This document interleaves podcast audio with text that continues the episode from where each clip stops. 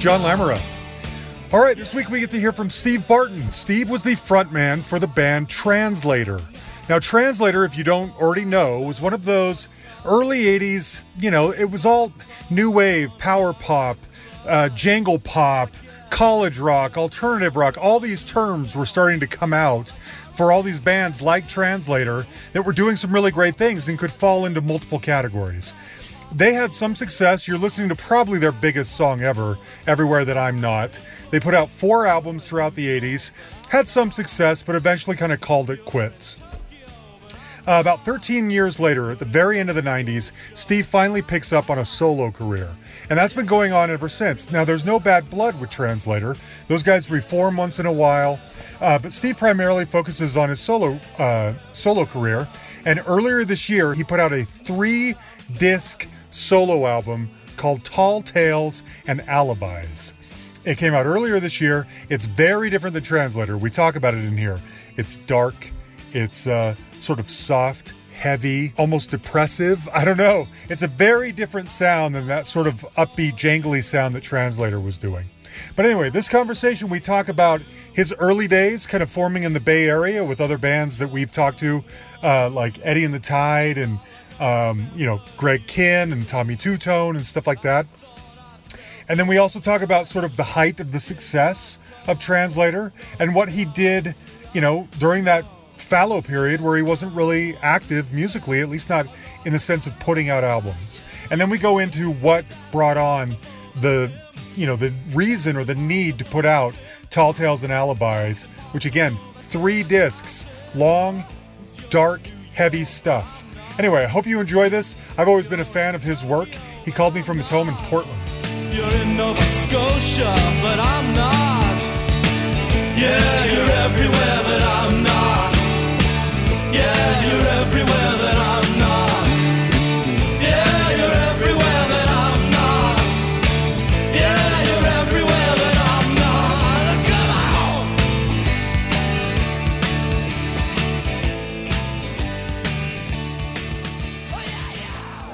very specifically how I discovered you. So it was about it was about 15 years ago, and uh, I uh, was watching VH1 Classic, and I saw the video for "Everywhere That I'm Not," and I don't know how I missed this, but I never heard that song or remember hearing it or seeing the video back in the 80s. Wow. Yeah, it didn't. It never clicked. I don't know why. Yeah. And so one night, I see that video, and I'm just struck. This is one of the greatest things I've ever heard. I, at the time, I was working for Tower Records in their corporate Yeah. offices in Sacramento, and uh, I worked next to this guy, this grizzled old, you know, record retail veteran named Terrell. And uh, I go in. I said, Terrell, I I discovered the best band last night. Do you know these guys, Translator? I heard their song "Everywhere That I'm Not" last night. It was so good. What are they? Are they good? Should I? Do you have any of their stuff? And he's like, "Oh no, man, that's their only good song. You don't need to. you don't need to hear anything else." I'm like, "Really? I really like that. Are you sure?" So it kind of cooled my heels. You know, I Yeah. cooled my jets a little bit. Well, a few months later, I hear it again, and I'm just, I'm, I'm like, I don't care what Daryl sa- Terrell says. I want to know, and I uh, start investigating, and I've been a fan ever, since. ever Oh, since. that's great. I love So- that. Yeah, sure. So that's where that came from. VH1 Classic 15 years ago, and a guy having to overcome, you know, a, a bad uh, recommendation. So I want you to know that's, you know, you fought through all that. Fantastic. First and foremost, and forgive me if this is a question you get asked a million times. yeah. I understand if the girl is in New York. I Yeah. kind of understand if the girl is in Tokyo. I am Mm-hmm. so curious why she would be in Nova Scotia. Explain this to me. I remember writing that song fairly quickly. You know, when it, I had the, you know, I thought I saw you, and then I thought I heard your you know your voice and all the different senses and stuff like that. And then I don't really recall how the cities. I remember wanting to have different cities, and Nova Scotia just seemed like it was just out there. I mean, I, I, I think I'd heard it in, in your uh, You're So Vain mentions Nova Scotia, Okay. but I don't I don't think I know any other songs that do that. Right. But um, yeah, you know, I don't know why uh, the other person is in Nova Scotia, but um, you know, it it, It just sort of sends you all around the world, I guess, kind of. You know. Yeah, it does, and uh, I mean, I think that's you know, I'm I'm big on sort of the the moments of magic or pixie dust that get sprinkled on a song that make them special, Yeah. and just a throw um, a dumb little remark like Nova Scotia in a song like that separates that song in people's mind. Like, oh, why, why would he have said that? You know, it's separate. Yeah. It makes it different than anything else. And I wondered if there was actually a girl who No. went to all these places, or you know, whoever. I don't know. Yeah. No, sorry, I don't have a. Okay, it just felt right. yes, it just Okay. felt right. Exactly. Okay. Well, good. I've always wondered. That Yeah. actually is more interesting, to be honest. That to me illustrates your creativity better than if it had been an actual girl and these were the I think it places she was scanned well because it was like you know you're in New York, but I'm not. You're Yeah. in Tokyo, and then you know you don't want to go. You're in Paris. It just like No. It's just more of the same, or you know it's and then Nova Scotia um, has four. You know it's four syllables. It's longer. It just it seemed to Yeah. Um, seemed to work. Well, I mean, if you think about it, you're in New York, and then that's two syllables. You're in Tokyo. It's three syllables, and Nova Scotia is four Oh. syllables. Maybe sub subconsciously, You're right.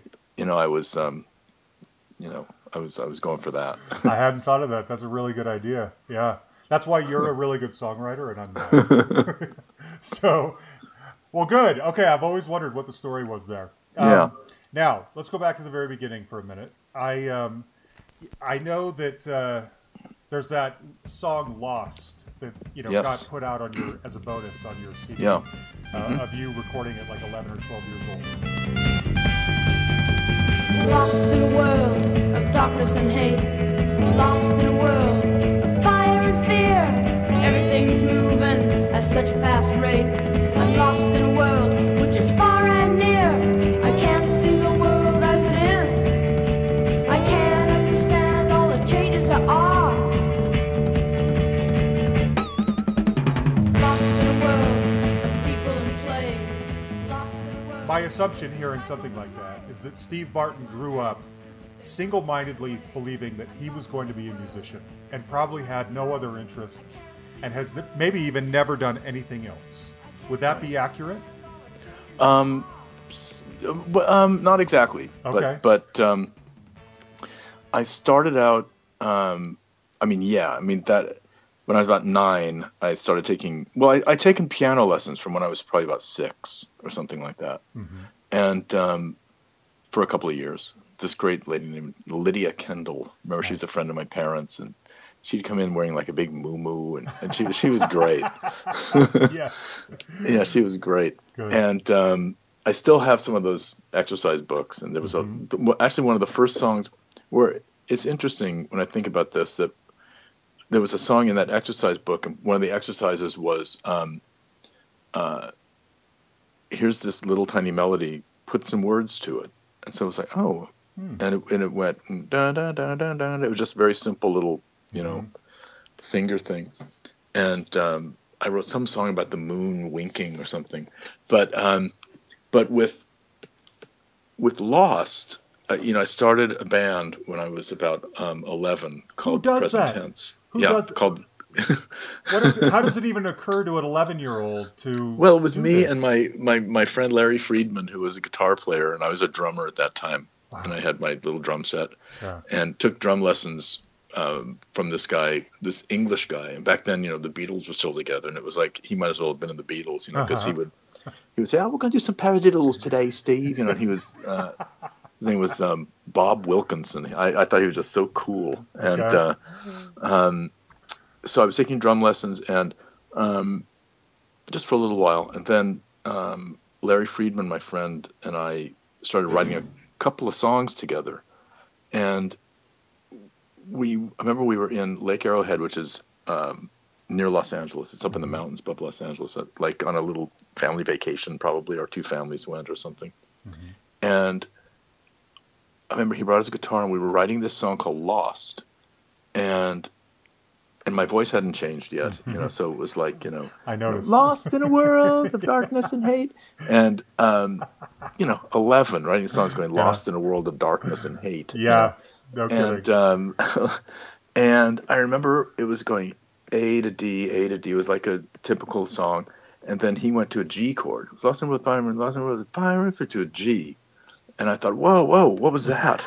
And that was, oh, you can do that? yeah. Oh, I, I would never have thought of that, you know. So, Right. um, and we wrote another song that same weekend called Illusions that got recorded, but I don't have the tape of that anymore. Okay. That was another cool little song.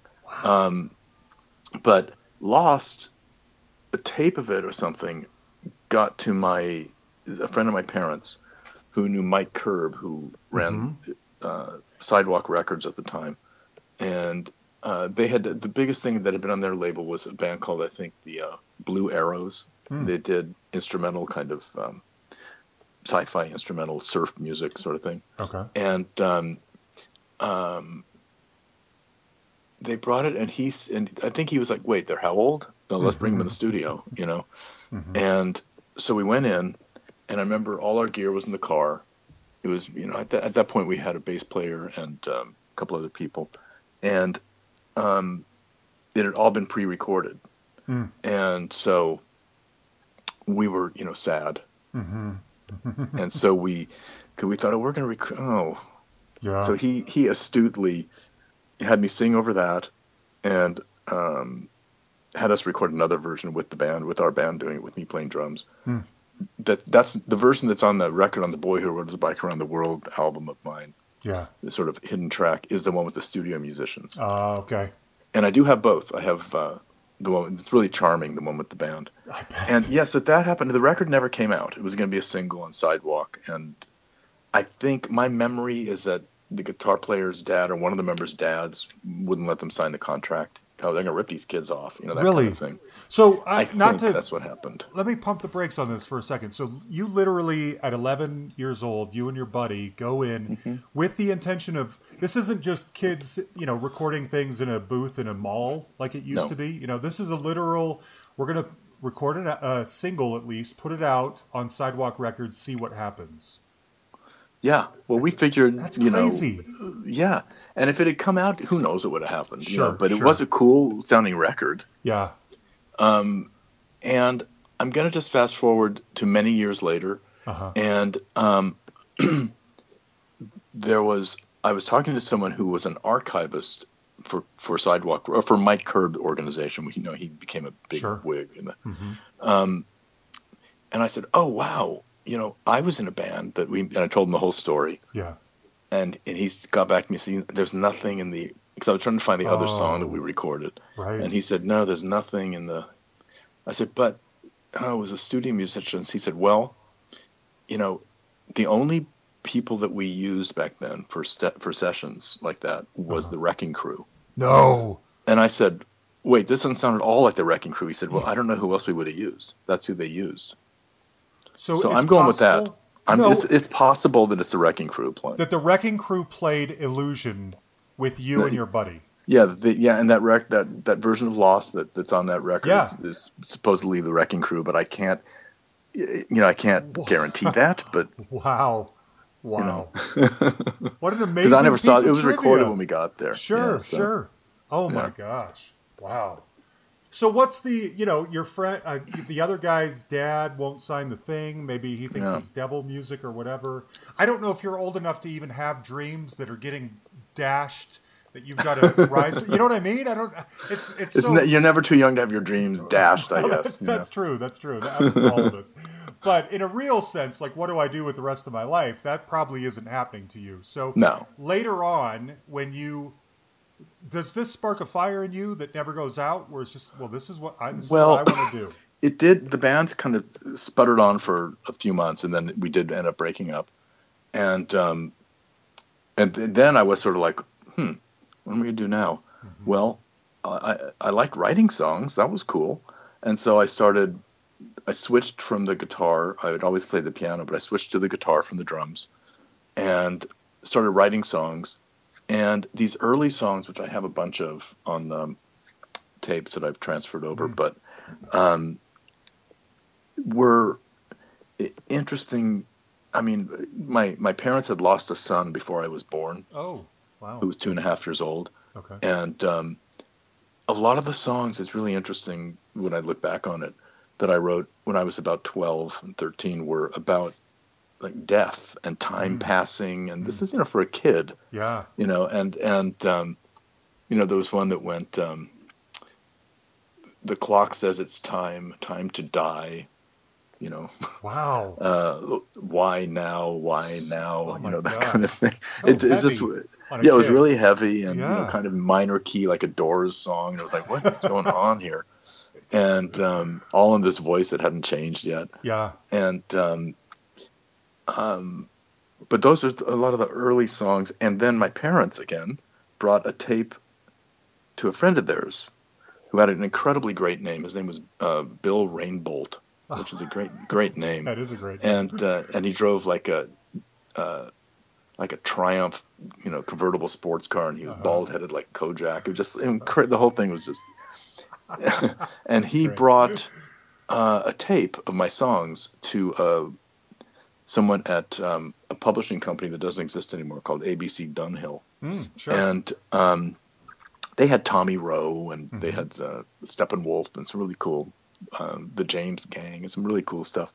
Um, and at this point, I'm about 14, and they signed me to a publishing contract, no way. a songwriter, you know, contract, and I was getting twenty-five dollars um, a week as advance on royalties, which was a small fortune to a 14-year-old. Sure. Sure. and um, I did that for uh, two years, and they would bring me in. There were like projects. There was a TV series that they wanted me to try to write some songs for. That, and I think it ended up not ever going on the air. It was going to be kind of loosely based on an old TV show called My Three Sons, but it was going to be with chimpanzees. so it was like my three, you know, chimps or something. and um, I, for some reason, it never went on the air. Shocker. But I remember going down to where they were filming it, and there were these trained chimps dressed in, you know, little suits and stuff. Uh huh. Um, and and I wrote these songs, and I was mildly embarrassed that I was, you know, having to write really, really um, what they thought was commercial sounding songs, and you know, I just wanted to write sort of. So already at 14, my- you were worried about your streak head, feeling like yeah, exactly. And in fact, I didn't tell my friends that I had a publishing deal. oh God. And one of them kind of found out by accident, and I went, Oh. "Oh yeah, yeah," and they were like, "Why didn't you tell me?" I said, "I was kind of embarrassed, but you know." Oh man. And then that ended, and then you know I was in high school, and it was about time to graduate from high school. And after, I was also very interested in French, French language, Mm. and I still speak French. Okay. And um, I went to a friend of my parents' daughter had gone to Grenoble near the Alps to the university Hmm. to a um, like a program for foreign students or something for a summer. okay. And so I thought, oh, I'd like to do that. So after um, after high school, I went to France for you know for a sem- not a semester, but like for a summer program, and um, it was there that I I kind of literally made a choice. I, I remember it's like a movie. I remember Yeah. looking in the window of a music store that I'd walk by, and there were you know the guitars hanging in the window and stuff. And this was time David Bowie was, you know, Ziggy Stardust was mm-hmm. out at this point, mm-hmm. and I would look in the window, just think, I, I really just want to play, you know, rock and roll, and but I really want to, you know, study French, you mm-hmm. know, I because I, thought I would be, you know, um, maybe a, a translator at the UN. Okay. Ah, translator. And so interestingly, Perfect. yeah. okay, got it. and so uh, I came back and I, I decided, you know what, I'm not going to sort of go to graduate school for French after all. I'm just going to, I'm going to pursue music, whatever, whatever that means. I don't even know what Sure. that means, Right. you know? And, um, yeah, and that's kind of set me on, on the path. First yeah. of all, your parents sound like they're the best because Mm. every hookup you've had so far has been a friend of my parents, I know. you know, knew somebody or know this guy or whatever. Yeah. Well, my parents were both actors. Oh, and, really? um, yeah. Pe- my- anything we would know? Yeah, my mom was in um, a couple of cool movies. She she was in Whatever Happened to Baby Jane, Oh. and yeah, she played their mother in the very beginning, sort of a the Ooh. you know put upon stage mom Yeah. beginning. Okay. I want ice cream, you know that kind of thing. She had she had the haggard look, like okay, Okay. and um, and some other cool movies. But she was in um, a couple of classic Twilight Zones. The one called The Monsters Are Due on Maple Street, which is kind of a allegory to the Cold War, really cool. Okay. And she played Eddie Haskell's mother on Leave It to Beaver. Really? Yeah. Wow. And so those are kind of her claims to fame, although she did a whole bunch of stuff. Sure. And my my dad was in, you know, a few movies and a bunch of TV. They both did like a bunch of early TV, like, you know, Bonanza and Gunsmoke and Perry Mason and all that kind of stuff. And um it- you know, they're both um no no longer with us, but Sure. uh, my dad did voiceovers in, way into his 80s. He was, you know, he, he kept doing it. what? And uh Wow. um, yeah, he had an incredible voice, and so, um, yeah, they had their friends were all kind of in the business. So I guess Yeah. they knew people who knew people. Although my parents were not music people at all, Hmm. but you know, They're yeah, entertainment they were people, all- though. yeah, but they were really helpful. Tentacles. Yeah. it is okay. true they were really helpful. Wow. Good for you. Okay. Yeah, Well, that's great. Now, um, so Translator comes together whenever it comes together, late 70s, and I believe you guys move up to San Francisco, which now that I'm learning a little bit more about your LA based pedigree with your parents and everything, that seems like maybe a bigger uh, move than I would have imagined. And was what the, it was huge. Was that, well, I was going to. I have a secondary question. You can comment on that. And my other thinking was, I know you were signed to 415 Records with David Kahn, and that was in San Francisco. I Yeah. wondered if you moved to San Francisco and then got signed, or part of being signed was you moving to San Francisco to be closer. Well, we, we we started in L.A. as a trio, and um, and then uh, Robert Darlington, our other guitar player writer, joined us after about six months, and that became the lineup. Okay. Um, and and to this day, we still play sometimes, and that Sure. you know that it's still the same original four people.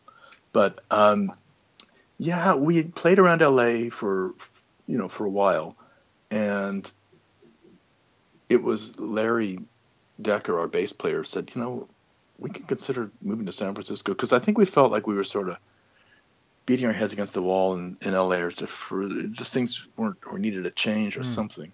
So we all went up there like for a for a weekend, went to Santa Cruz and San Francisco and did some shows and it was like, oh, this is incredible. we Really? would play kind of a weird sort of music back in the early days. Um, you know, we would play um, I was writing really dissonant songs in the, the Hmm. very, very early stuff. It was, but why play a G chord when I could play this weird chord? You know, Uh-huh. so it was, you know, it's that kind of thing. Right. And, um, um, and then we would also do things like play the Girl from Ipanema, Mm. but, you know, not ironically, we would just play it and then go Mhm. into a punk song and then go into a, you know, a Mersey beat song. And I think in LA, people are like, "What in the fuck is this? Uh-huh. What what is this?" Um, and although we had some people who really got it there in LA, I will say that. Okay. Um, and um, when we moved to San Francisco, though, I noticed everyone was really um, accepting really? of Okay. the as the, the weirder we got, like the better it was. You know, they loved it. Yeah. Let me ask you so, what might you be know- a little bit of a naive question. Are you less are you less likely to quote unquote be discovered in San Francisco than you would have been in LA? Or do you move there and then you kind of gain a following and that a following is a following if it's big enough no matter where you are, that gets the attention of the right people. Well, that's what happened. I mean, Okay. we we had you know moved there not knowing anybody except we had a couple of names that some friends had given us. Your parents One was how my parents. just kidding. Yeah, my- yeah, my parents had given us some names, and we called, and they took us out to dinner, and it was very nice. no, we had a, a couple of names. One was Howie Klein, Oh sure. Uh-huh. and one was uh, David Kahn, Yeah. and um, we didn't know an- anybody. We didn't know, and also um, this guy named uh, Floyd at at where what place that ended up being our rehearsal studio for years, and he ended up going on the road with us and doing our sound. And but we pulled in, and we that was the first place we went was to Iguana. That was the rehearsal studio. Okay. And then we met David Kahn. He said, "Oh, well, let's go in the studio and, you know, you know, fuck around and see what happens. Mm-hmm. And there was a studio there that he worked at called the Automat that isn't there anymore. And um, we recorded Everywhere That I'm Not, Necessary Spinning, I remember when we used to play a game, take you by the hand and spin you very fast, mid spin, let you go, stop yourself. The statues freeze the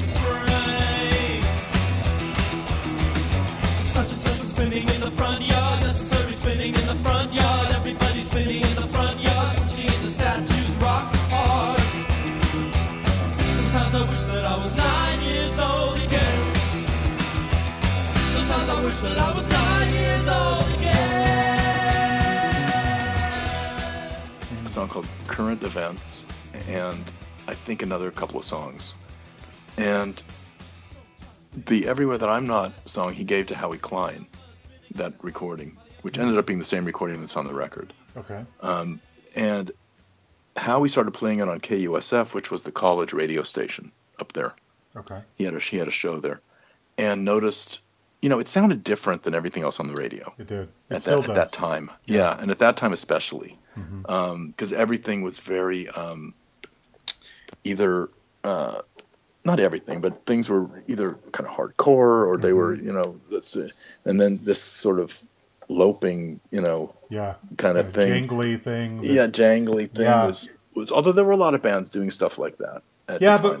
I mean, new wave is kind of dominating everything. I'm, and you're and because your stuff even uh, it's a little bit hard to classify in some ways. It's not. Yeah. It reminds me a little bit of the Plimsouls. right. uh, who could be an excellent power pop band when that's the what they decided to be, Exactly. but there would be times Exactly. when they would do something completely different, like you guys do. You know? Yes, exactly. And Yeah. I think, you know, our sort of touchstone was always the Beatles, and um, we always called ourselves, if people asked, you know, oh, we're a cross between, uh, we're like the Beatles meets Cream. Mm. Um, and it, it wasn't really that, but that, that was sort of the closest we could we could Sure. get to it. Okay. Um, and you know, if you think about that, all those songs sounded different, you know, Mhm. than than you know, like the Beatles and their songs didn't all sound the same, really. Yeah. And so, you know, we we liked that, and um, yeah, so we would play in San Francisco, and we ended up getting a, a, a pretty good following there. And then, yeah, how we ended up signing us to Four One Five. Okay. Okay. Yep.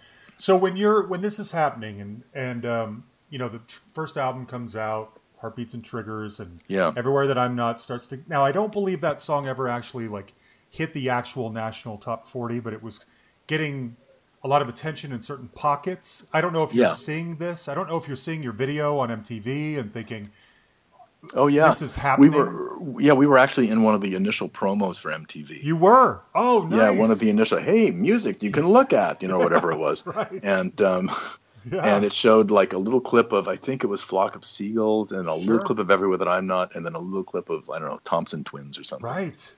And um, yeah, and that, that's kind of you Oh. can find that on YouTube. That, Okay, that good. those, uh, Good for initial you. promos. Yeah. Great. Okay. So you've got to be thinking, you know, our my dream is coming true. This is Oh, yeah. happening. You're getting Oh, heard yeah. on the radio. You're getting a lot of attention. Um, I don't even know. Was there a second single off that album? Was it um, Sleeping Snakes? or- Well, it it wasn't as we did another video for Sleeping Snakes.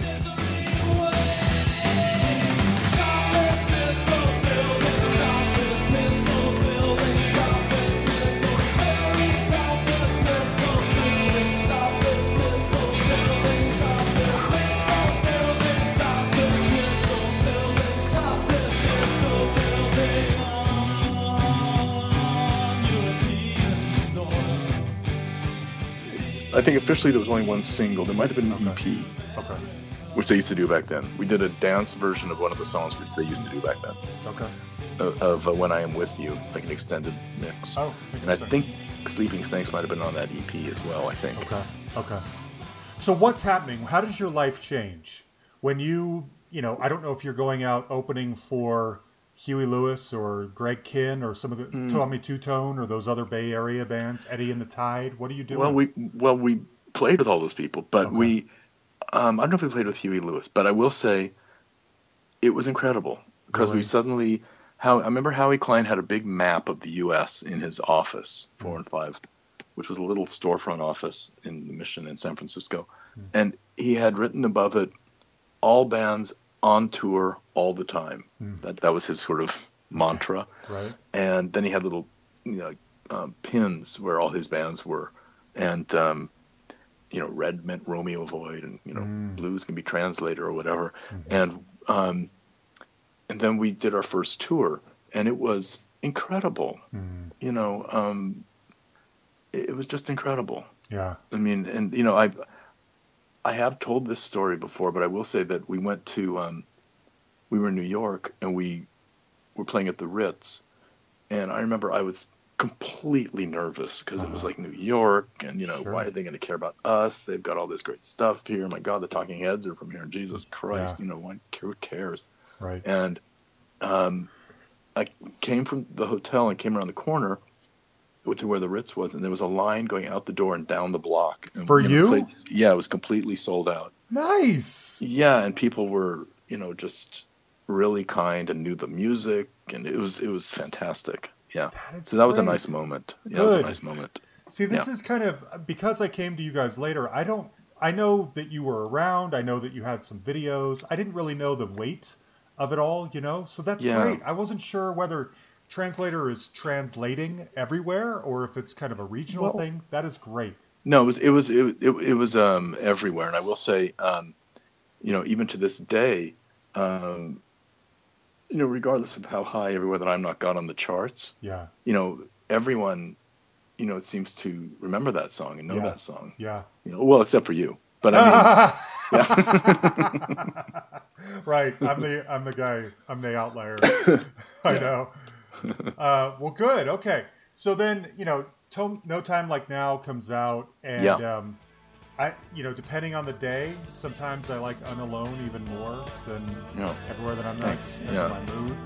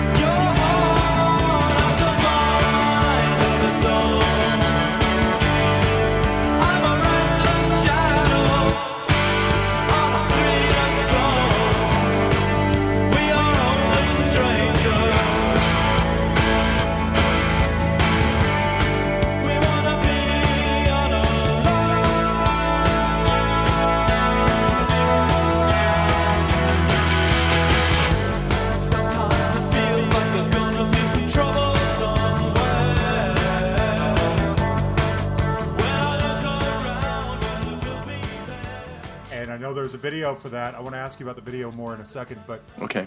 um, are you? I don't know for sure. I'm guessing because we don't hear that song or any of the others as much that maybe the album underperformed a little or just didn't capitalize on the buzz. What was this? What happened with that? Um, you know, you never know what you know what happens. I mean, the tour was really successful. Oh, good. Um, Were you, know, headlining or were you opening? we some people? headlining shows, and we did some incredibly great opening shows. Like with uh, we did a whole series of shows with B52s, Nice. There you go. and a whole bunch of shows with Gang of Four, Ooh. and and nice. with Psychedelic Furs. Ooh. and good one. you know where it was just the two bands and you know Yeah. we'd we'd be support and but almost on equal footing it was very very very well received and then we do our own shows too Great. we opened Okay. for david bowie at the oakland What? stadium yeah You the oakland did? stadium yeah you know in, in support of that album Did you Yeah. ever meet him or have any stories with him?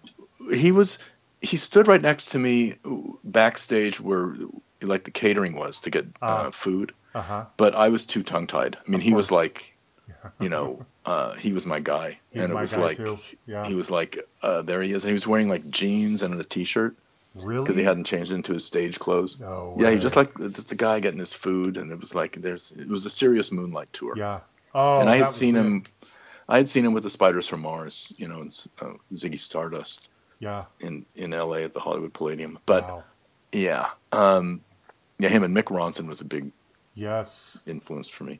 Yes. but um, yeah so yeah the the second album i remember i remember writing on unalone and it was um, it's funny it was originally going to be a big strummy um, like a dance rock and roll song that just like with big open strummed chords, Mm-hmm. and um, uh, we changed it to the more sort of clipped eighth notes kind of um, kind of feel, and it really worked.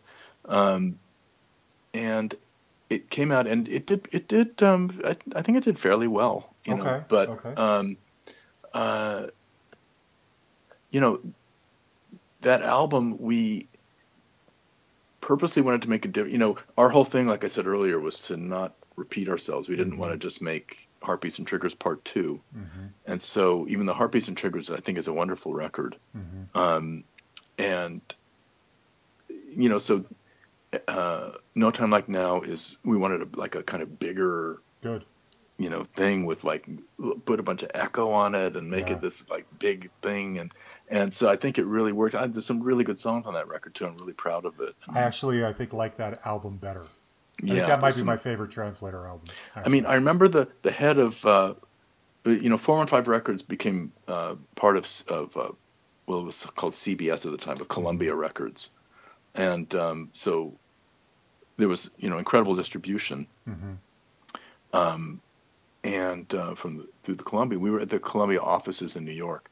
I remember going up an elevator with one of the guys who ran the company named Al Teller, and um, he said, "Okay, I know what the single is going to be from from this from your new album." And I said, "What's that?" He goes, "There's a song on there called I Love You. That's the single." I could never tell you what it meant to me just to know that you were nearby. Well, I've decided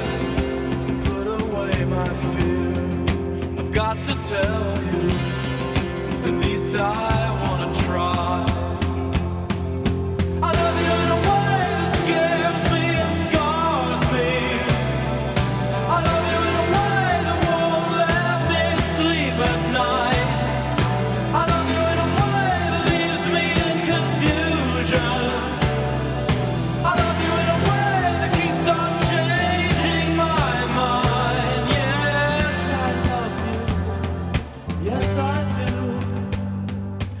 like, "Oh no, that can't be. It's like a ballad." And you know, now, like, like you know, we're a rock band, man. Right. If I had that to do again, that's one thing, you know. And I don't look back really ever and go, "God, I wish I," you know, Yeah. like, things are what they are.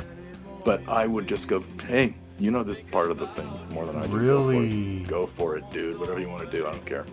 So Um, did you I- have to I like fight for Unalone over I Love You, and did that We didn't cause have some to kind of a riff or anything? No, I didn't. No, I don't think we had to fight for it. But I remember just saying, "Oh, I don't know. I think we should maybe Yeah. that could be a second single or something." Yeah. Um, but I think. Whereas if you that- do what he wants, then he gets he puts all his muscle behind promoting it because it's his you idea. know, that yeah, maybe I don't. You know, I don't even know, and I Mm-hmm. don't even know how serious he was about it. You know, but I I remember that moment. But um, I don't think it had anything to do with anything. Hmm. You know, it didn't have any effect on anything. Yeah. Um. Um, and I remember sitting in his office, and uh, I remember slou- I was slouching in a chair. Kind of, I think I'd seen a picture of um, Keith Richards doing that in a in a record executive's office. I thought I'm going to do that, so I was like slouching in a chair, and and he said um, he said. Uh, you know, there's another band on the label, and you know, similar trajectory to you guys, and we think the same thing. I said, "Who's that?" He goes, "They're called the Psychedelic Furs." Ugh, And I was, and I was, and I was like, and I adored them. I was like, yeah. I was like, "Oh, you think we're in the same league as like this is great," you know. So it's like everything was was really cool. And uh, David Kahn produced that album again. Yeah. and so he did that one. Classic. And um, yeah, Good. Let me um let me ask you a side question about that Bowie tour. I um did you ever cross paths with the Tubes being in the Bay Area? it's funny you say that. That show at the Uh-huh. Oakland Stadium was translated to the Tubes, David Bowie. I had a feeling. So I had Fee Waybill on here uh, Mm-hmm. a year and a half ago or so. He's one of my favorite entertainers. Yeah, And he told a story that the last show that they played with Bowie was also his birthday.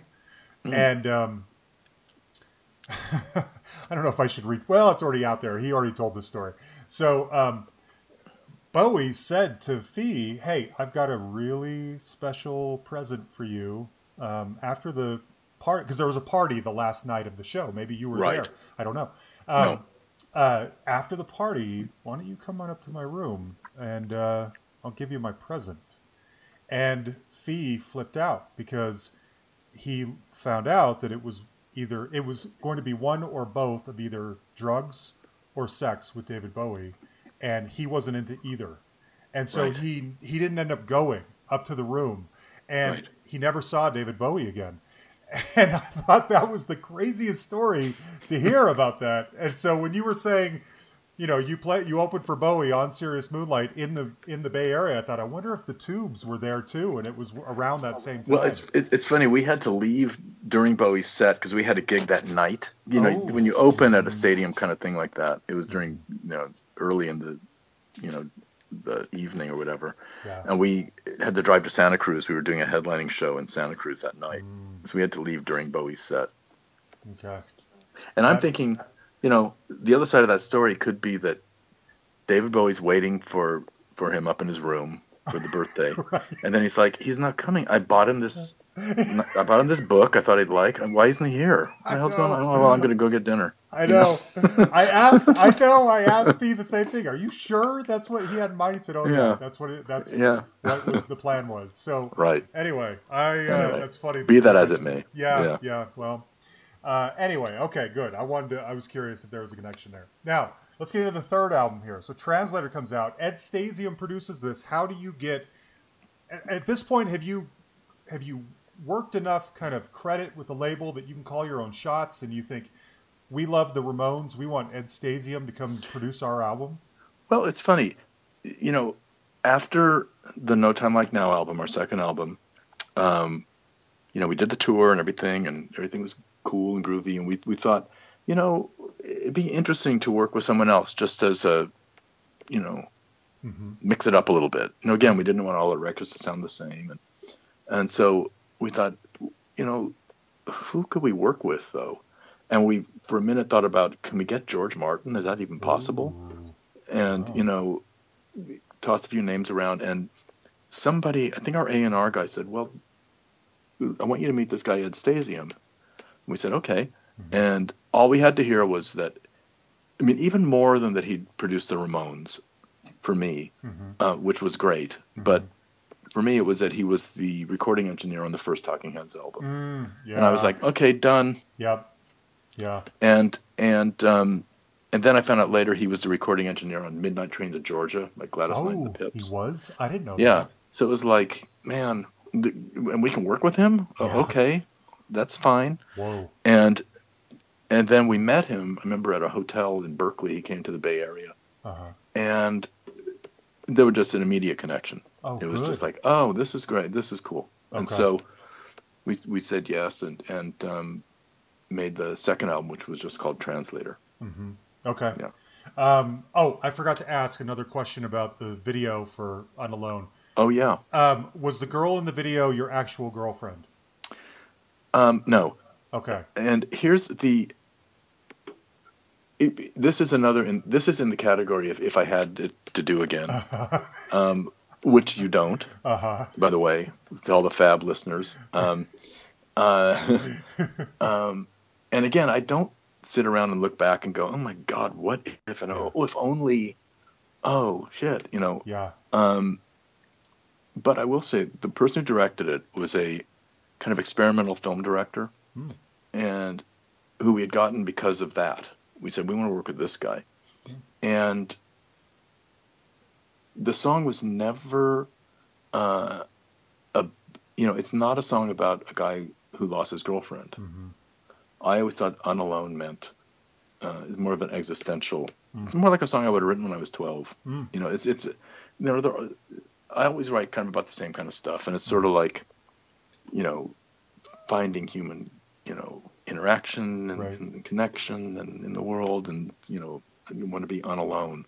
You know that kind of thing, Right. um, and it kind of morphed into yeah, I know you'll be in a car and you'll be looking for your girlfriend, and they'll and the other band will be kind of the you know comic foil, and you know the it, and it was fun. I remember that in interviews at the time we said you know it's like Three Stooges meet Ingmar Bergman, and which it- which it kind of is, yeah, you know. it is. That's and good. uh, it's it's a fun little video. Right. Um, you know, but I was not, you know, it, it, it was never Steve Barton and translator. And, you know, that was, Uh, you know, to me, I didn't want it to be that. And so Mm-hmm. that was, that's the only thing I would do a little differently about that. But kind of that separated said, you as like the star of the video. yeah, and that was okay. Mm-hmm. never, that was never the intention of the, of the band. okay. Um, and, um, but it's, it's, it's definitely a fun little video. Yeah.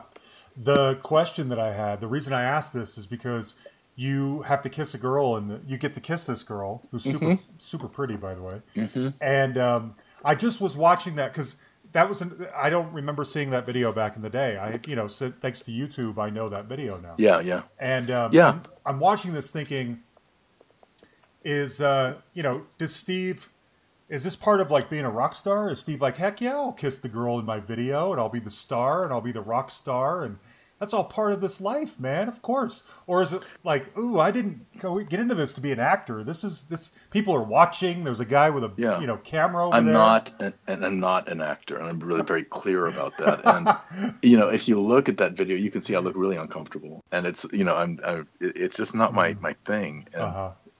Um, no, if I had that to do again, I'd say just we don't even have to be in it. Just do some weird shit, right, you know. right. right. Okay. Yeah, I was curious. I, I wondered Yeah. Uh, if, because that can't be. I never think of screen kissing as being easy, but for an actor or an actress who do it a lot, maybe it's different. And for the Yeah. frontman of a rock group doing his second or third professional video, Yeah. maybe it's awkward. You know? Right. I don't know. It was definitely awkward. Okay. okay. So back to Translator. Come with me. I think that's probably the lead single single off that album. Yes, It's it also was. excellent. I don't know whatever made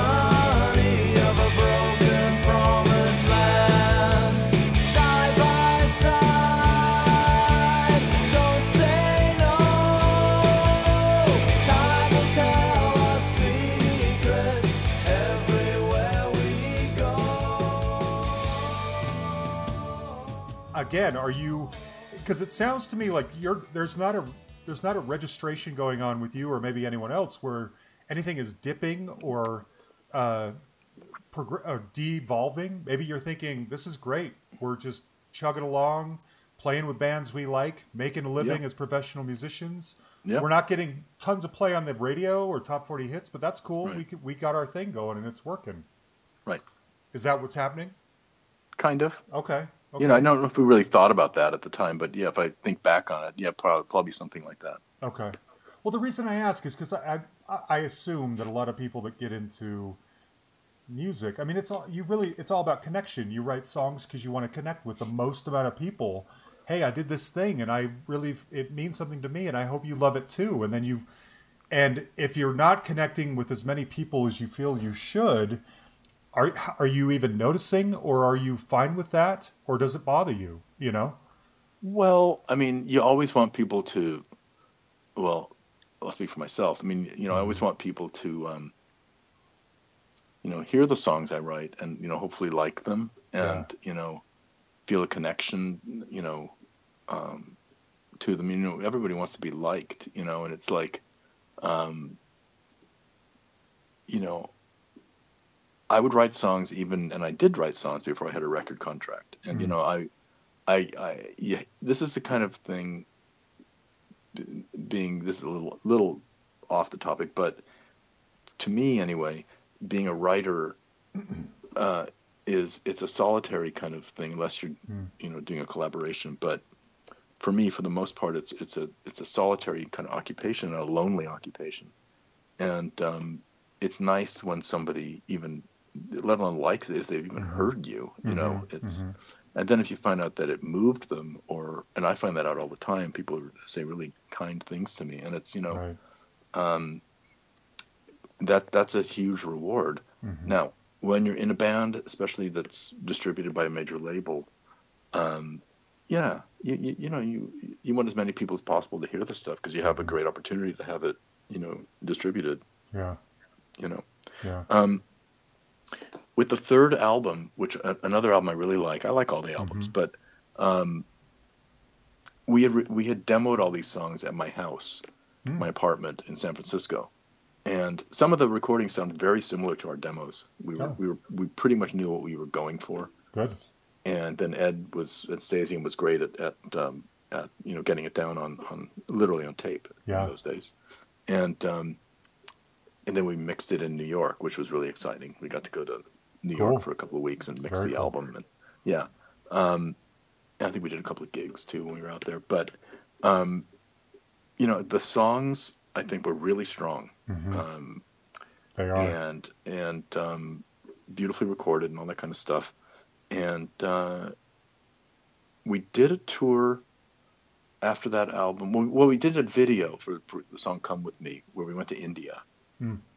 And Oh yeah, um, yeah, that's right. Yeah, that. the yeah the director of the video, his family was from India, and he was a filmmaker. He said, you know, we can make this for the same budget. We can go to we can go to India Mhm. as opposed to you know doing it here. Sure. And we were like, really? Let's do it. okay, Yeah. let's do it. Okay. And so, you know, next thing we were in India, and it was incredible, incredible Right. experience. And um, and then we came back and did a tour, and um, it, it was it was it was good. Everything was going along uh, along fine. Then it was time to make the fourth album, and um, we had a bunch more songs. And did it again with Ed Stasium, and that's called Evening of the Harvest. Yeah.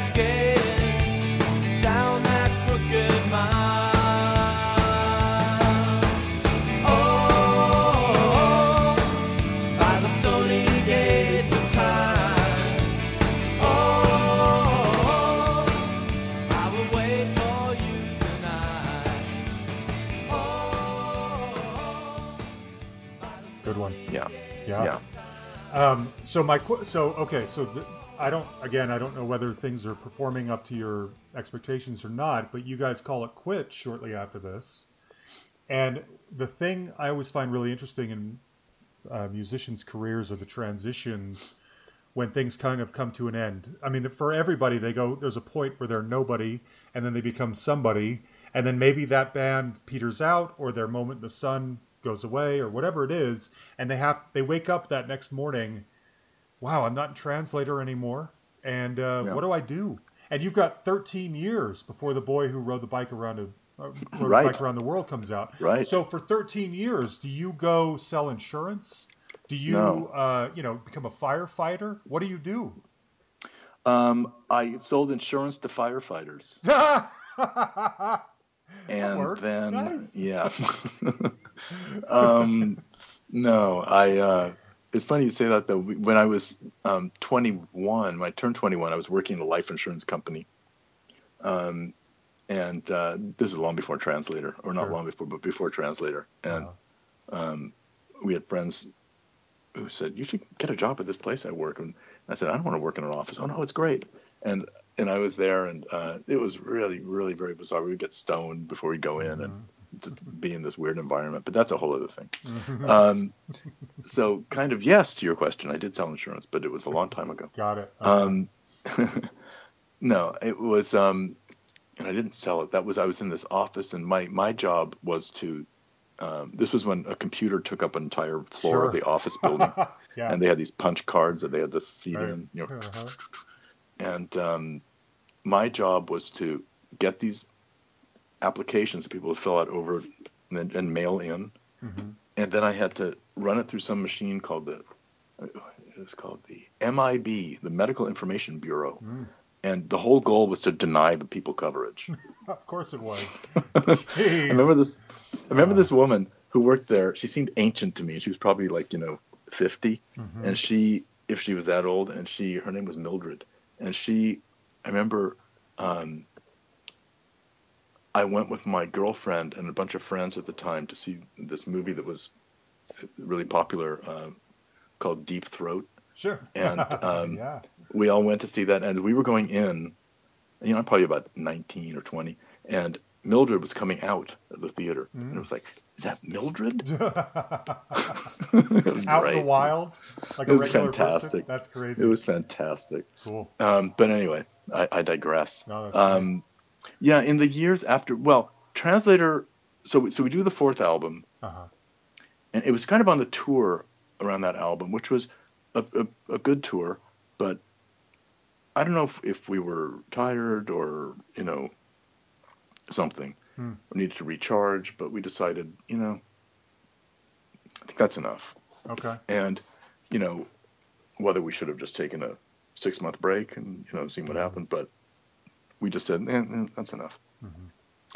and parted as friends and then um and you're right i was sort of like whoa Yeah. now what Yeah. you know but i remembered well the present tense also broke up once Hmm. my old band my original band and i was like what am i going to do then translator happened i didn't know these people then so something will happen that's been kind of my whole Sure.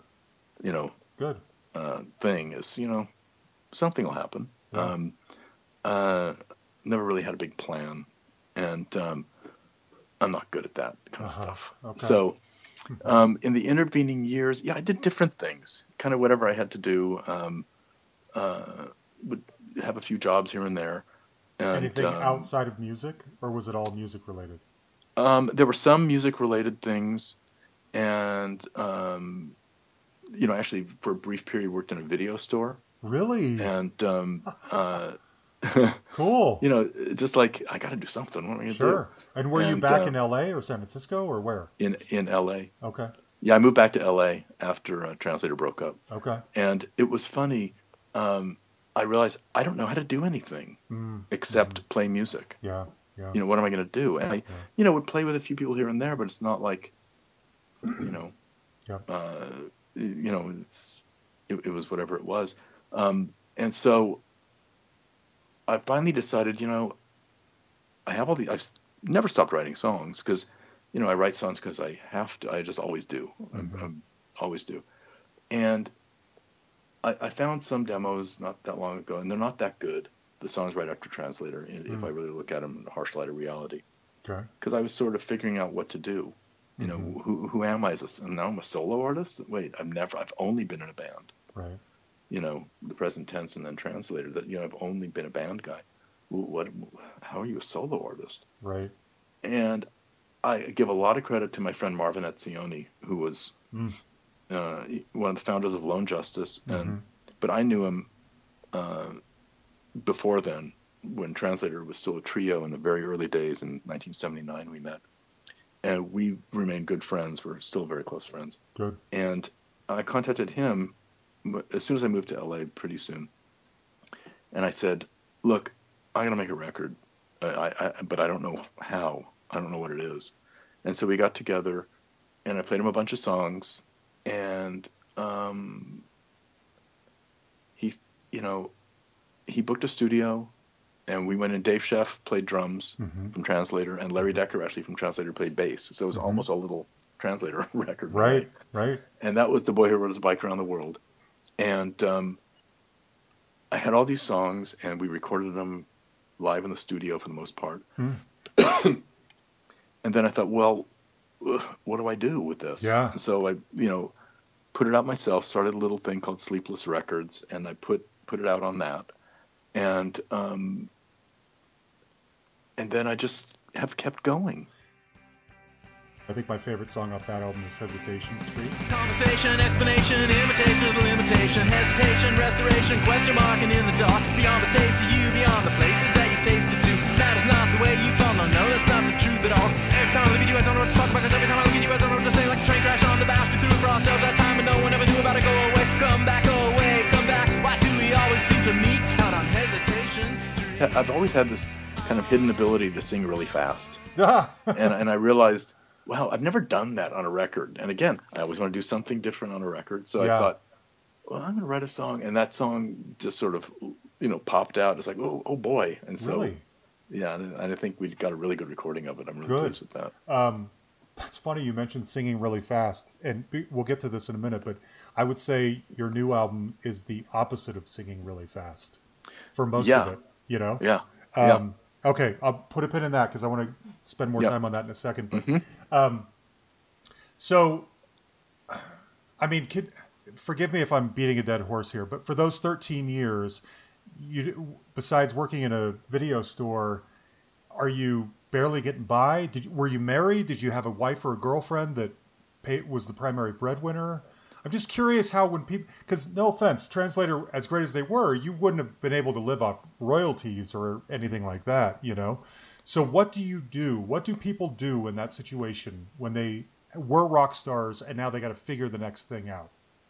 Um, you know, and this is not a cop out, but I kind of don't remember. Really? Okay. Yeah, Okay. I mean, and I don't know if I blacked it out, and maybe I need years of therapy. But um, uh, and answer your question, yes, my my girlfriend was my wife at that point, and we um, um, uh, moved to LA together after Okay. Translator, and um, but it was, um, you know, I'm sure we both had jobs, and you Okay. know, Just you regular know, you life. just you just sort of get by. Yeah, Yeah, okay. exactly. But but I never stopped right. playing music and writing songs. Okay. And um, I remember I had a job somewhere. It was uh, at an advertising agency.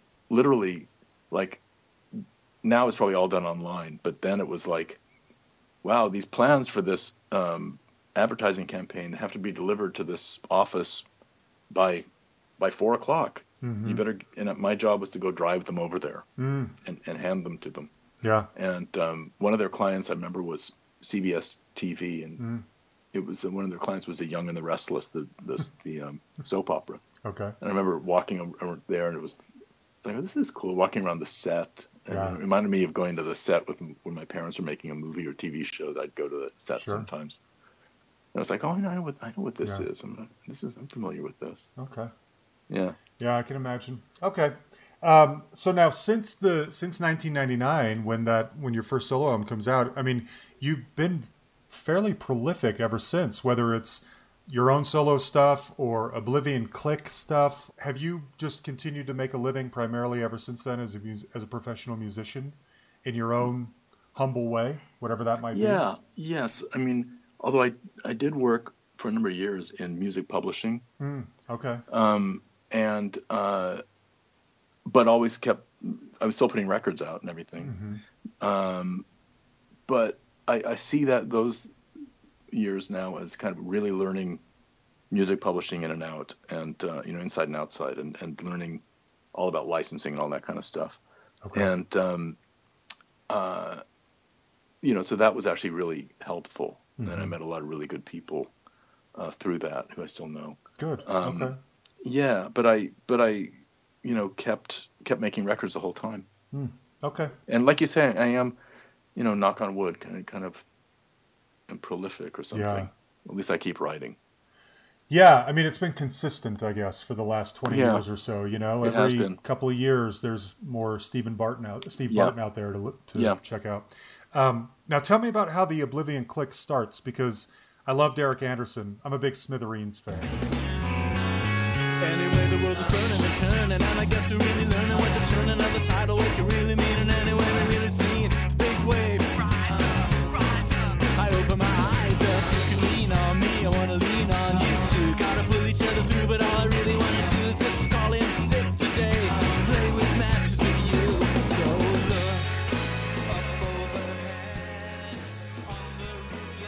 then Robbie Rist. I, uh, I, I, I had. Do you know, do you know the band Sorrows? Yeah.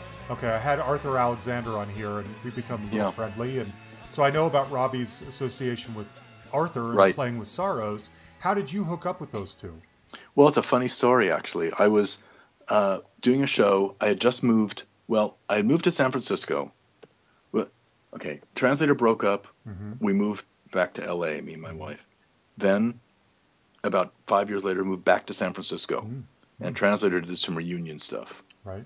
and in about 93 and um, did some demos for epic records and stuff and did you know did, did some shows and um, and then that lasted for about a year year or two then we moved back to los angeles and i was in la doing a and i thought okay i'm going to do my solo act will be me with my les paul through a marshall really loud but just solo mm-hmm. I thought that'll be kind of like like Billy Bragg, but really loud. Mm, I thought oh, that I thought that's it. I'll do Yeah. that. And so I wrote a bunch of songs, and um, I was doing that at a club, and Robbie Rist came up to me after the show. I'd never met him in my life, and he came up to me and he said, introduced himself and said, "Why aren't you in a? Why don't you have a band?" Huh. And I said, uh, "I don't know anybody. I just moved here." Uh, And he said, and it turns out he was a, he knew translator and stuff. And so Okay. I said, and he said, "Don't go, don't go anywhere." And he disappeared into the crowd. It was it was kind of a big crowd at the place. And then he came back with this woman, and he said, "I'm Robbie. This is Lisa. She's the bass player. I'm the drummer. Uh, when's the rehearsal?" nice. Literally. Oh, that works. Again, it was like a movie. And I said, "Oh, um, Saturday, you know, or whatever." right. And so we were a band for, I think, just called Steve Barton for about a year, and then they broke up. huh. And Oh, they broke up. Was they Lisa broke up, and yeah, yeah. Okay. And then rather than being, you know, uh, kind of Fleetwood Mac, we Mm-hmm. he said, "You got to meet this friend of mine, Derek Anderson, and he's a he's a really good bass player." And so, Mm-hmm. you know, Derek and Robbie and I are all still really really good friends. Good. I and so I met Derek, guys. and it was clearly a match made in heaven. And he sings like an angel, and he plays bass, you know, like a Beatle. And that's the whole thing was just incredible. And um, we were together. We made uh, two albums, and there was also uh, another friend, Casey Dolan, who played guitar. And um, so it was a four piece. It started out as a three piece, and then became a four piece, just like Translator, same thing. And um, and then what happened was we made two albums, one called Charm Offensive and one called Flicker of Time.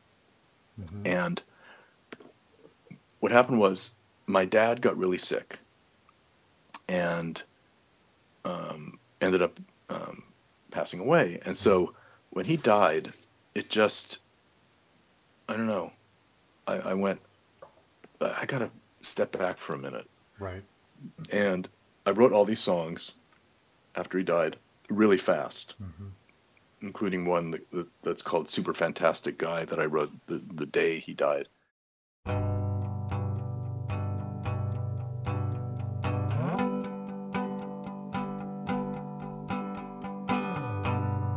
Wasn't it strange last time I saw you? You wanted new shoes to run away. I told you outside it was raining. You were explaining why you don't want to stay.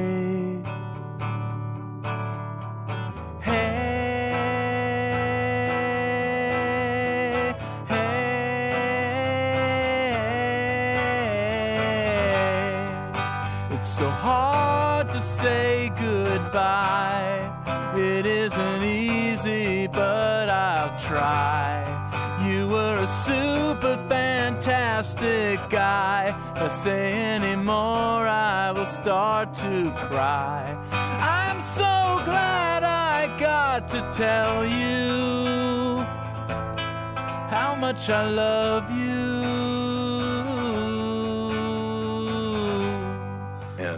A smile at the darkest. I went again. My friend Marvin Etzioni. I went to his house and I said, "Hey, I've written a bunch of songs. I just I just got to play them for someone." And he said, "Sure."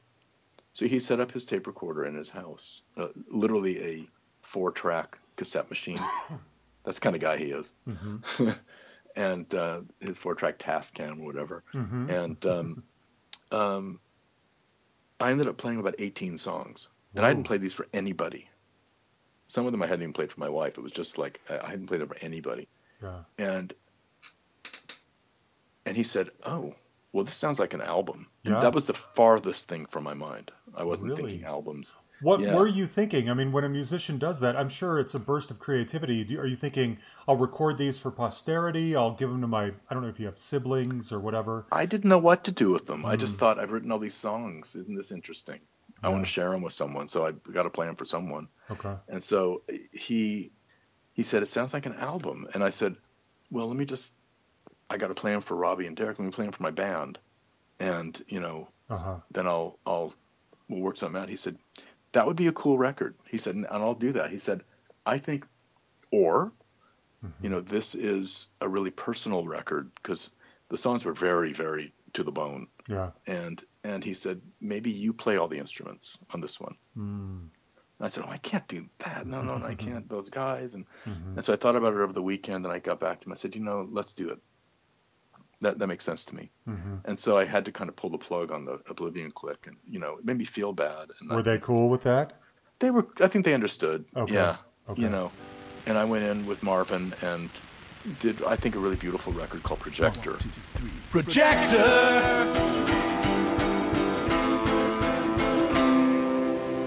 The sun is setting down tonight, somewhere with you. Your eyes are open wide awake all night, me too.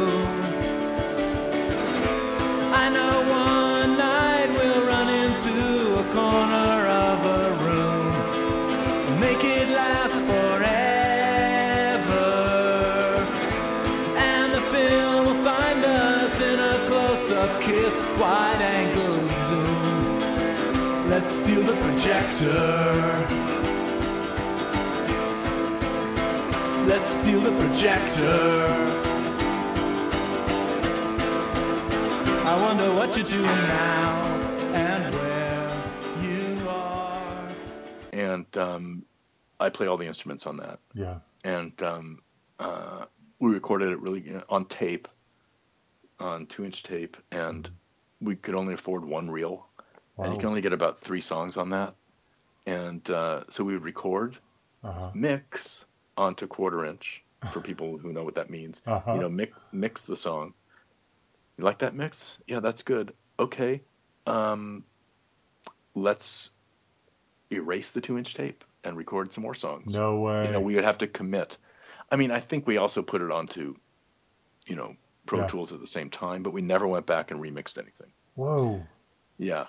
And so um, that was cool. Yeah. And then that record, um, again, I put it out on my label, Sleepless Records, and um, it got some really good attention. And um, yeah, it's a really heartfelt record. And Mhm. um, then it was it was until the the record that's out now. I Yeah. didn't think there'd be that big a gap, but there but there was. So I gotta ask, make it doing a three disc album in this day and age is kind of a ballsy move. When you Right. figure how people, I, I'm guessing your fans or people of our, I include myself just because I, Yeah. you know, a little older or whatever, uh, grew up, you know, wanting to collect records Yeah. or CDs or whatever, and it's different for us. But in the pick and choose buffet style, you know, iTunes culture that we're in mostly, that's a ballsy move making a three disc album. Were you so full of creativity that you couldn't you just couldn't hold it all inside, or did you just think to hell with it? I I'm proud of every one of these songs. I'm going to throw them all out there. That's kind of what happened. Really? I mean, it was. Okay, good. I had a record finished. Um, I moved from Los Angeles. Again, it's always about moving. Yeah. I was, you know, uh, I moved from Los Angeles to Portland, Oregon, which is where I live now, and um, I guess I'm living where I'm living now. If you talk to me in a couple of years, we'll we'll see. Yeah, But like uh, uh, but yeah, I'm living in Portland, Oregon, and love it. And uh, I'd recorded an album in L.A. with Marvin Etzioni producing, Mhm. and um, another friend named Willie Aron, and um, with a band we put together for the album, I'd written a bunch of songs, and it's Dave Scheff on drums from Translator, um, Nelson Bragg on percussion, he's in Brian Wilson's band, Mhm. um, Derek Anderson on bass, Mhm. um, and uh, Marvin Pete Thomas and in Pete there? Thomas, yeah, Pete Thomas From from, Elvis Costello and the Attractions. Yeah. Uh, he's on three songs, and then Dave plays drums on all the other songs. And we recorded everything live in the studio, looking at each other, and you know, Uh-huh. some of the songs people hadn't even heard, and it was like, let's work out an arrangement. It was really, really exciting, really cool studio um, in LA, and that was finished. I got it mastered, and it's like, okay, I'm going to put this out, and then moved to Portland Mm. Got it. um, kind of had to move. Our house got sold. This whole whole thing happened, and so we we moved to Portland. And I thought, you know, I'll put this out. Let me just take this moving as a whole hassle. Hang, hang on, I can't deal with and putting out a record. So g- give me a second. And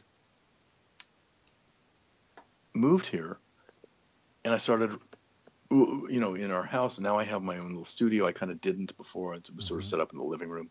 Now I have my own studio in the house, and it was. I thought, well, suddenly all these songs started coming out, wow.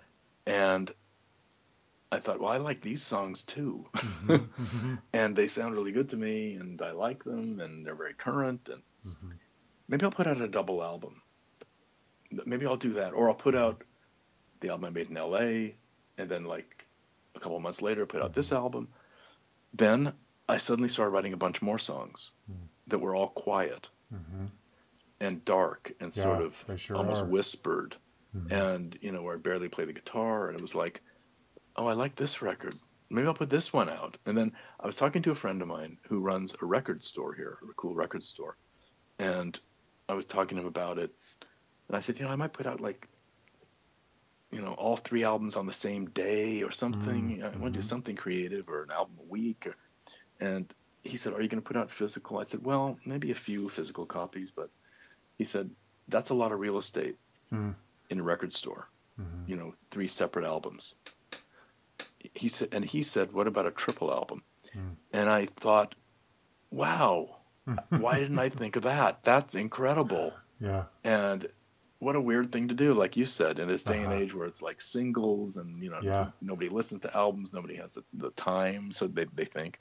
Right. Um, although there's exactly as much time as there ever was, but exactly. um, and so um, I thought, fuck it, I'm just Mhm. gonna put out, I'm gonna put them all out, and then when I sequenced, you know, got it all mastered and sequenced it all together, and um, it all kind of worked as a piece to, to Mm. my ears. okay. Not as a, it's not necessarily a concept album, but it, it all works. And I thought, you know what, I'm just gonna put it out there and see what happens. Yeah. And it's gotten really, really well received it has. and um, it's about to start the you know promotional stuff for the UK and Europe. Oh, really? In in the fall, we'll see what oh, happens interesting. Okay. Yeah. So Cool. Yeah, I wonder, you know, and and yeah, that album is pretty dark and somber.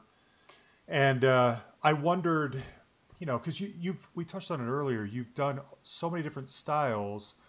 I wondered why things. Are you heavy? Are you burdened with? Are you depressed? I mean, no, or- I'm not.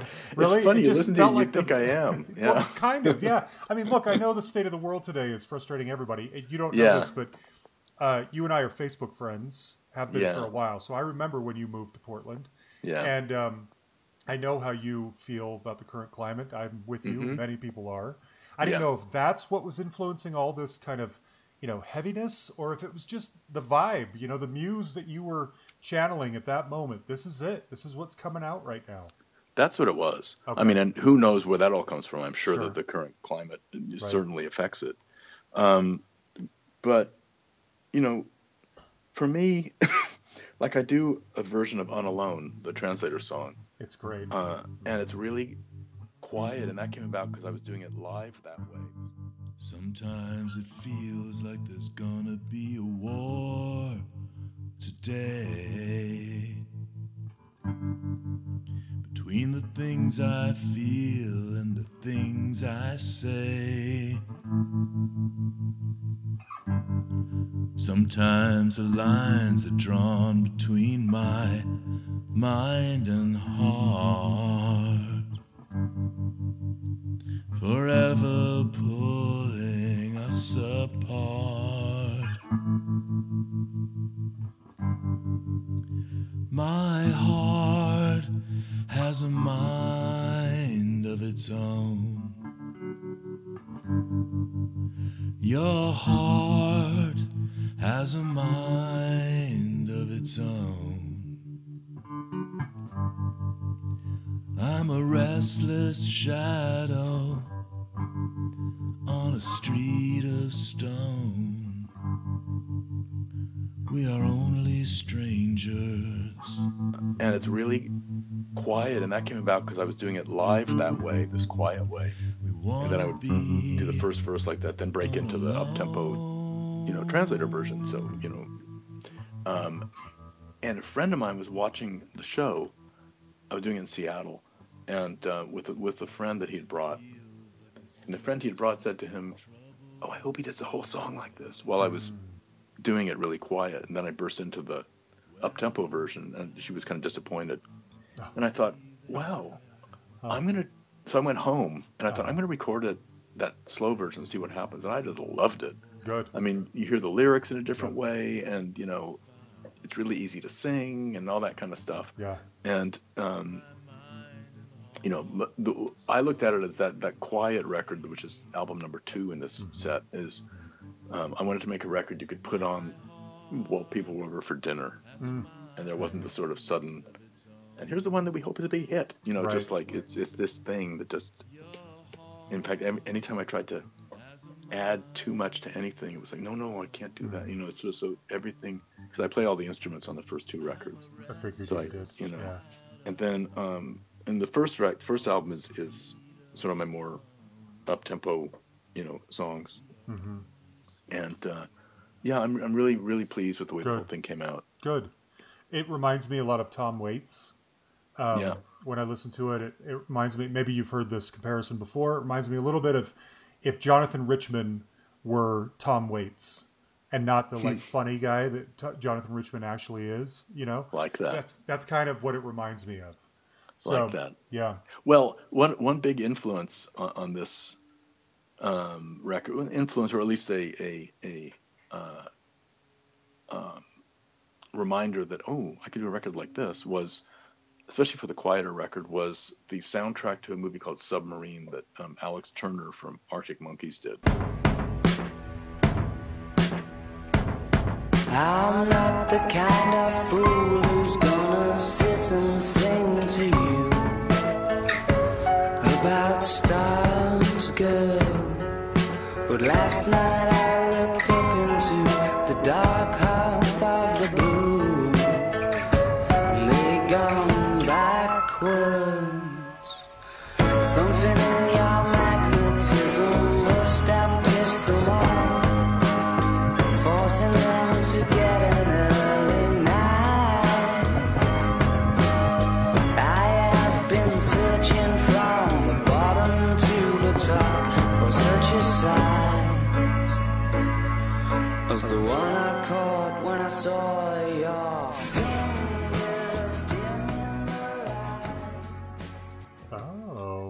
it's interesting. um, because I love Arctic Monkeys, and yeah, you know, but they're a very loud band, and this is like the first song on this soundtrack. It's he's barely playing guitar and like almost whispering. It's like oh, and the whole Huh. album's kind of like that. yeah, And, and I thought, oh, well, I'm gonna do some stuff like that, and so, you know, I did. Good. I'm really happy. good. And, and as an aside, I've got most of the songs written for whatever the next record's gonna be. Ah, nice.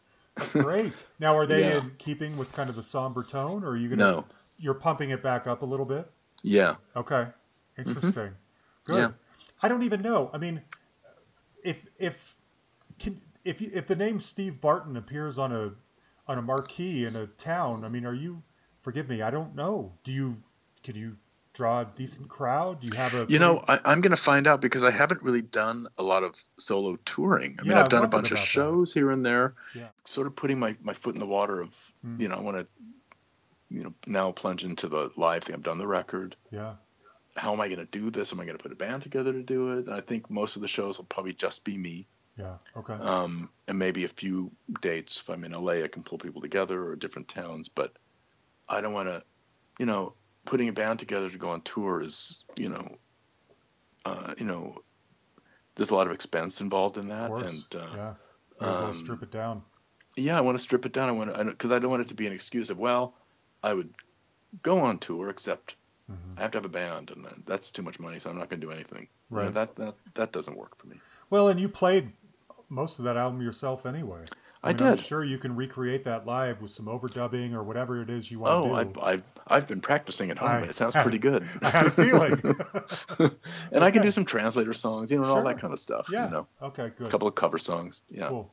Okay, good. Uh, okay. Well, look, I uh, I've kept you longer than I thought I would. I really appreciate you doing this. Yeah, I hope I didn't ramble on too much. No, are you kidding? You were full of great stories. In fact, that's going to be my can- last question. I'm curious if you, when you look back, when you're on your porch there in Portland Yeah. at your new house, and uh, you know, you start thinking about your move to Nova Scotia here in a couple years Right. because it's inevitable. Um, It is. Where, what memory jumps to mind as the most? I just cannot believe that happened to me. Thing. Um,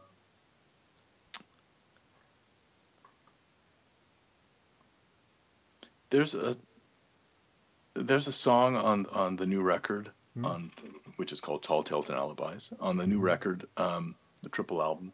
That's right. Called, forgot, I forgot to um, mention the name. I'm yeah. sorry. Yes. Oh, don't worry. I, don't worry. I won't forget. The, the song called Dawn. Oh, interesting. Um, and I was sleeping, and I had a dream that Bob Dylan came to me and said, um, you know, hey Steve, you want to hear my new song? And I said, sure. And he played me essentially the first verse of that song.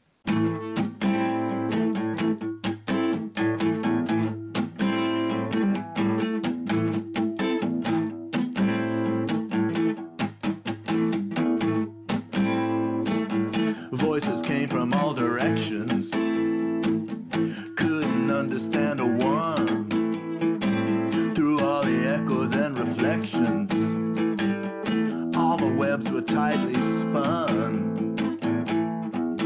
There was something about your accent I couldn't put my finger on, but I'm not gonna think about it now.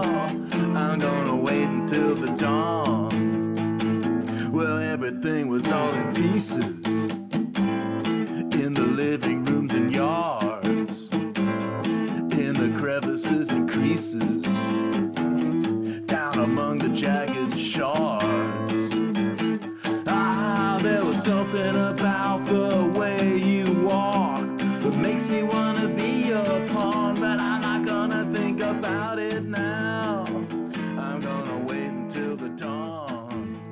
woke up remembering it, which is highly unusual.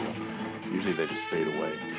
And I, you know, kind of tiptoed in my studio so I wouldn't wake anybody up and um, got it down on, you know, my phone or whatever. And um, I- thought, well, I'm going to finish the song. And so that sticks out. I liked that. Mm, mhm. I like that the song came in this weird, unexpected That's way. Nice. Yeah. I love that Yeah. because then you you know whenever we hear that song, we're going to be thinking about that. That's great. I yeah, that. I'm always looking towards the future, you know. yeah, Yeah. yeah. I mean, Good I have a lot of wonderful memories, but I'm always looking towards the future, and you know, Okay. I like, you know, I like, you know, my favorite song of mine is, I think, the one that I haven't written yet, probably.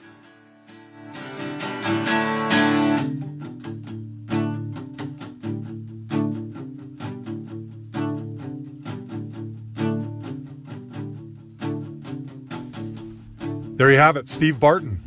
If you guys were unfamiliar with Steve and Translator's work, I heard, I hope you heard some stuff in here that you like and that you'll go seek that stuff out. Um, in fact, that super fantastic guy song, when you hear that and you listen to him tell the story, doesn't that just choke you up? If that didn't move you, I don't know what to tell you. That was beautiful. I wanted to close it out with one more song from the Tall Tales and Alibis album. This is the very first track, How Can I Believe? So I hope you like it. And I hope you check out more stuff, whether it's Translator or Steve. Uh, and I got to say a quick thank you to one of our listeners, Jed Bodwin. I've mentioned him before. I had been meaning to get Steve on here for a long time, and Jed kind of encouraged me to do so. So I want to say thanks to Jed. Uh, also, we have a fill in this week. We went back to the OG. Yan needed the week off, so Aaron Syrett filled in this week. Thank you, buddy, for helping us out. You're the best. Um, also, I want to tell you, I've been holding on to this interview for a little while, and the main reason was he mentioned Marvin from Lone Justice in here. I was going to run a translator and a Lone Justice episode back to back. And I talked to Marvin, and Marvin decided that it would probably be best if I spoke with Ryan Hedgecock, who was also in the band. So Ryan and I did an interview, and then most of what he said ended up having to be off the record. And I said, well, look, let's stop right here. Let's do this again later when we can kind of think out what it is we want to say and how to get the right information out here that's not, you know, too sensitive.